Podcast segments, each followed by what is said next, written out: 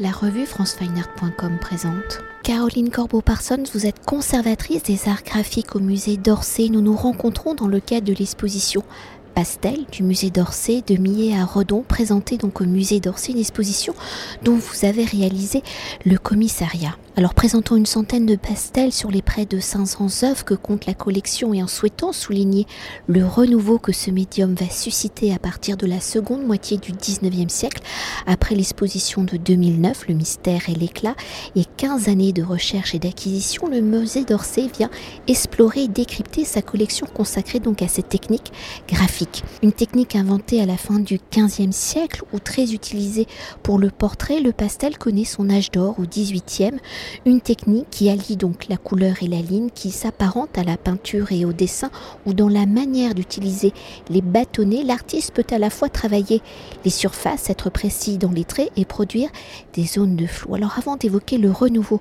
du pastel entre la seconde moitié du 19e siècle, le début du 20e siècle, jusque-là, comment était utilisé le pastel? Par la pratique des artistes Comment pouvait-on définir le pastel et ses utilisateurs? Quels étaient les statuts? Des œuvres réalisées au pastel Sont-elles des esquisses, des dessins préparatoires, des œuvres abouties alors souvent, pendant le premier âge d'or du, pastel, au XVIIIe siècle, le pastel est utilisé essentiellement pour le portrait.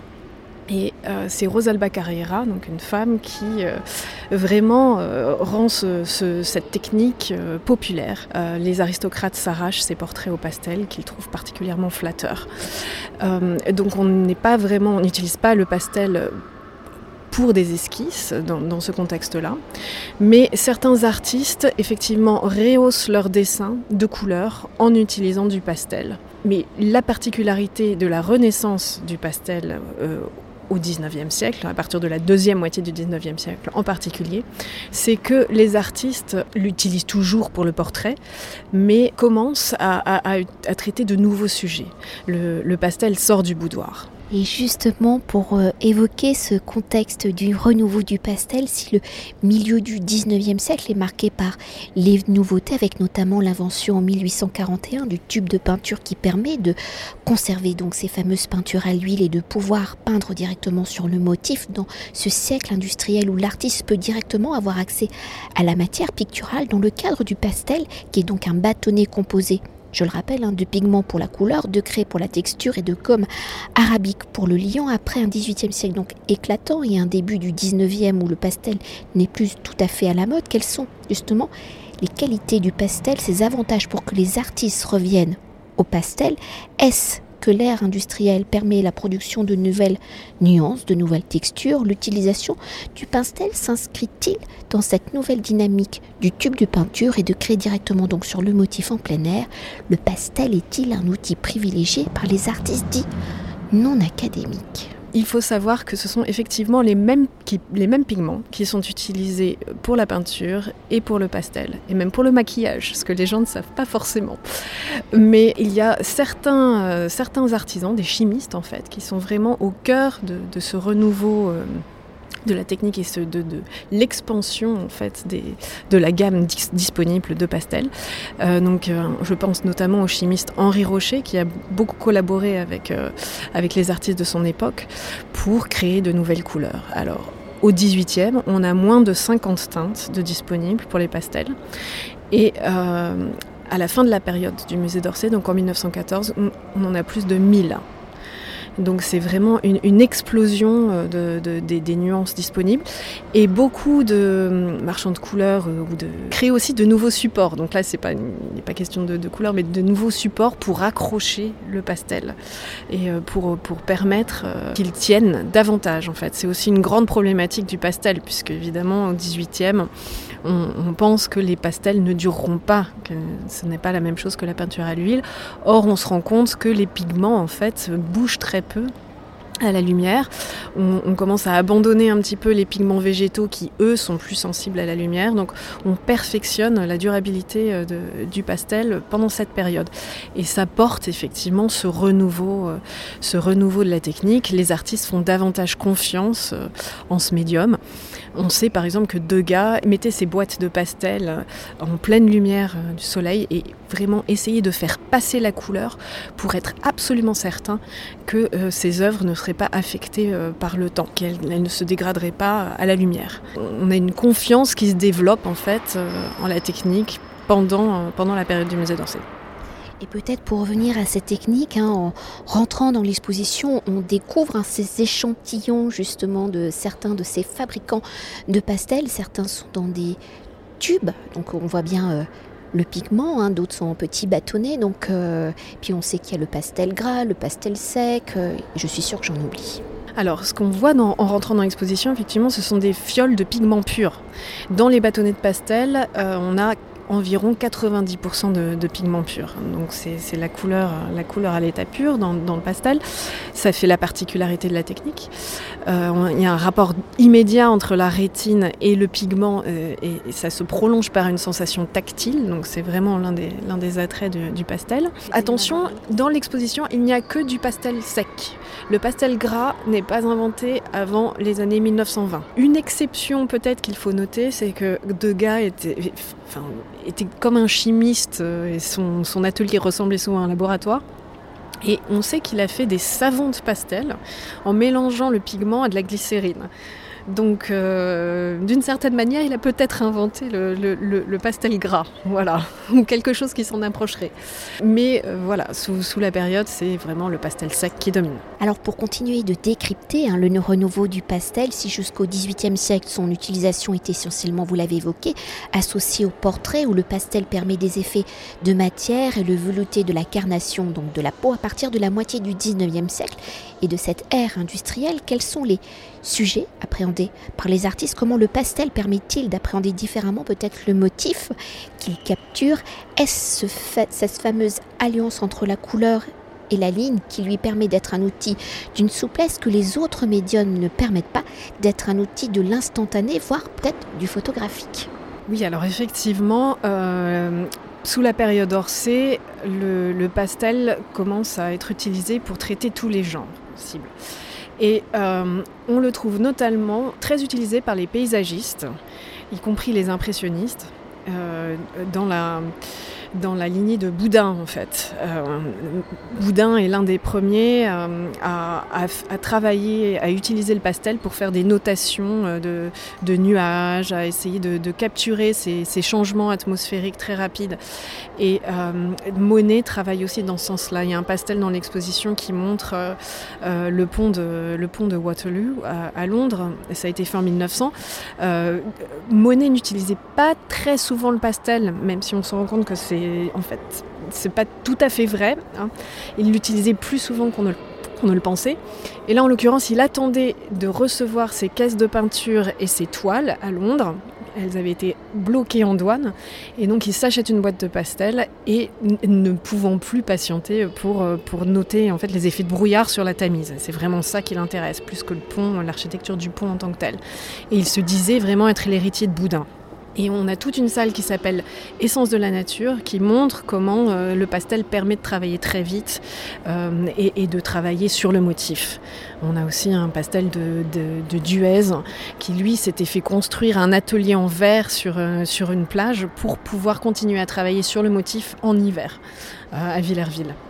Euh, et puis à côté de ça, euh, on a aussi une artiste comme Cassat qui, elle, utilise le pastel euh, en disant que c'est peut-être le médium qui se prête le mieux pour faire le portrait d'enfants qui sont peut-être moins patients ou dont les expressions changent, changent peut-être plus vite que celles des adultes. Et elle dit que c'est vraiment le médium de choix pour pour essayer de, de, de, capter leur, leur expression sur la toile ou sur le papier. Et puis on a aussi quelqu'un comme, euh, comme Helleux qui lui euh, était euh, très amoureux de sa femme, qui était très élégante, et il l'utilise effectivement un petit peu euh, comme on utiliserait un appareil photo maintenant. Et il fait des instantanés d'elle au pastel au quotidien. Donc on la voit souvent assoupie ou sur un canapé dans, les pastels de, de, de ou dans ses dessins d'ailleurs, puisqu'il l'a croqué euh, avec euh, tous les médiums possibles. Alors si jusqu'à présent nous avons évoqué les circonstances, les techniques, les sujets qui permettent d'inscrire le pastel dans un mouvement de renouveau, quels sont ces artistes qui vont pratiquer le pastel, vous en avez déjà nommé quelques-uns, comment l'utilisation du pastel va-t-il permettre l'éclosion peut-être de nouveaux mouvements comme l'impressionnisme, vous l'avez déjà nommé, le symbolisme, le nabisme, et si pour certains le pastel reste un outil parmi une gamme d'outils, quels sont ces artistes qui vont faire du pastel leur seul et unique outil de création? La plupart des, artistes euh, qui sont représentés dans l'exposition ont utilisé d'autres, médiums. beaucoup ont commencé en fait avec, euh, avec la peinture à l'huile, mais euh, nombreux sont ceux qui ont finalement fini par abandonner d'autres médiums pour euh, conserver le, pastel comme leur médium de choix. C'est le cas de Degas, qui à partir de, des années 1890 vraiment n'utilise pratiquement plus que le pastel, donc parfois avec des techniques mixtes. Mais Degas, pendant toute sa carrière, explique bien en quoi le dessin est fondamental pour lui. Et le pastel lui permet de, marier la ligne et la couleur. Donc c'est, intéressant. ça, explique en partie pourquoi il préfère le pastel. D'autre part, le pastel s'utilise à sec. Donc pour quelqu'un qui est éternellement insatisfait comme Degas, ça lui permet de reprendre son travail, même euh, parfois plusieurs années après. Euh, le pastel lui permet aussi de assez facilement euh, de, travailler sur calque pour pouvoir réutiliser des motifs euh, qui lui sont chers. Degas réutilise constamment en fait les mêmes, les mêmes images. Donc ça lui permet de travailler rapidement sur des compositions qui l'intéressent particulièrement. Et puis on a aussi euh, le cas de Redon, qui, comme on le sait, commence avec ses fameux noirs, avec les fusains, et il retrouve dans le pastel cette même pulvérulence, donc cette qualité poudreuse et, mate qui absorbe la lumière et qui crée un côté mystérieux. Euh, et il se tourne dans les années 1890 donc vers le pastel n'abandonne pas immédiatement le fusain. En fait, la transition est assez progressive. Dans, un fusain comme Parsifal, dans l'exposition, vous voyez bien que on retrouve ce noir au cœur de la couleur. Mais il explique qu'à la fin de sa carrière, il a essayé de revenir au noir et qu'il n'y arrive plus. Il dit qu'une fois qu'on a épousé la couleur, c'est très difficile de, faire marche arrière. Et alors moi, j'aimerais peut-être faire euh, un focus sur euh, un de ces artistes présentés dans l'exposition dont je dois avouer que je ne connaissais pas du tout le nom ni le travail, c'est Lucien Lévy Dumer. Alors, c'est un artiste intéressant, il était euh, céramiste à l'origine, et on le découvre comme pastelliste euh, lors d'une exposition chez Georges Petit, dans les années 1890. Tout à coup, il expose plusieurs dizaines de, ses pastels. Et les gens découvrent cet artiste fantastique qui, à l'origine, a une technique assez classique. Donc, c'est un grand dessinateur, mais les profils, de, il part toujours du portrait pour toutefois exprimer des visions très personnelles et très euh, visionnaires. Euh, il relève vraiment du symbolisme. Et le, dessin est très pur, mais il fait souvent vibrer la couleur dans ses pastels. C'est le cas par exemple dans le pastel Mystère qui est sur le poster de l'exposition, où ce, profil très pur se détache sur un fond qui comme euh, est dématérialisé et qui, crée une image très très mystérieuse. Euh, et qui, le, rattache au symbolisme. Et sa technique évolue énormément au fil des années. On voit dans l'exposition un, grand paysage de lui qui s'appelle La Calanque, qui est l'un des pastels les plus aimés du musée d'Orsay l'un des plus tardifs de notre collection également, qui date des années 30, mais qui a aussi cette esthétique symboliste, donc des années 1890-1900, et où on voit qu'il utilise en fait de minuscules stries et hachures de couleurs très très intenses, euh, parfois euh, opposées, qui finalement crée ce, euh, ce, paysage un petit peu surnaturel ou très lumineux et comme hors du temps.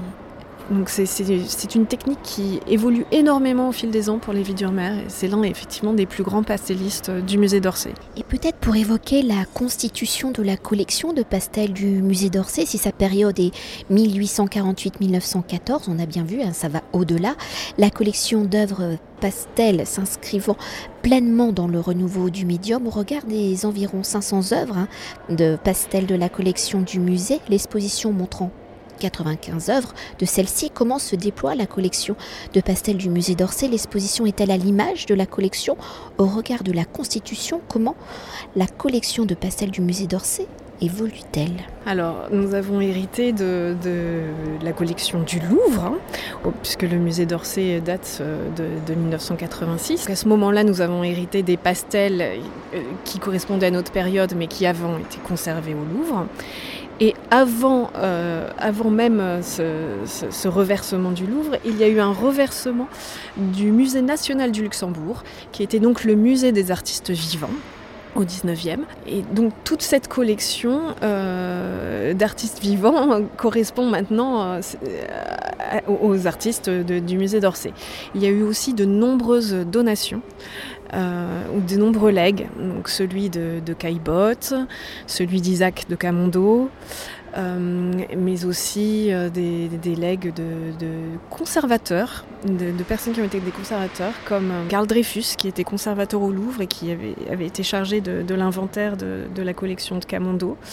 On a aussi des pastels qui ont été légués par les descendants des artistes. C'est le cas notamment pour Redon, où, euh, le, fils de Redon, Harry et, et, sa veuve, nous, nous ont laissé euh, l'une des plus importantes collections de Redon euh, dans les années 80 donc en 87 au moment du décès de Madame Redon. Et pour, en ce qui concerne les Vidurmer dont nous parlions à l'instant, des grands collectionneurs qui s'appelaient Zagorowski ont également euh, légué euh, une dizaine de pastels de Lévi Durmer au musée d'Orsay. Et puis maintenant, c'est vrai que euh, la Société des Amis du Musée d'Orsay nous aide encore à enrichir la collection par le biais d'achats. Donc il y a un nouveau pastel, une nouvelle acquisition aussi dans, l'exposition, un pastel d'André de Vambèze qui montre une, une, procession au crépuscule, l'un des plus grands pastels de l'exposition, dont nous sommes très heureux. Et pour conclure notre entretien à travers la collection du musée d'Orsay et l'histoire de ce renouveau du pastel, comment justement avez-vous construit et articulé l'exposition alors j'ai voulu dans la première salle mettre en avant la matérialité du pastel et c'est l'un des fils conducteurs de l'évolution. Pourquoi utiliser le pastel pour tel sujet? Et j'ai aussi décidé d'organiser l'exposition par thème, justement pour montrer quels étaient les nouveaux sujets qu'avait investi le, pastel euh, entre 1850 et 1914 et euh, une évolution euh, qui épouse aussi les transformations radicales qu'a pu connaître la société euh, pendant cette deuxième moitié du, du 19e siècle. Euh, donc cela montre bien, je pense, que le, le pastel est un, est un médium caméléon qui, euh, qui peut se prêter à toute forme d'expression et qui a aussi su s'adapter à son époque. Merci beaucoup. Merci à vous. Cet entretien a été réalisé par franceweiner.com.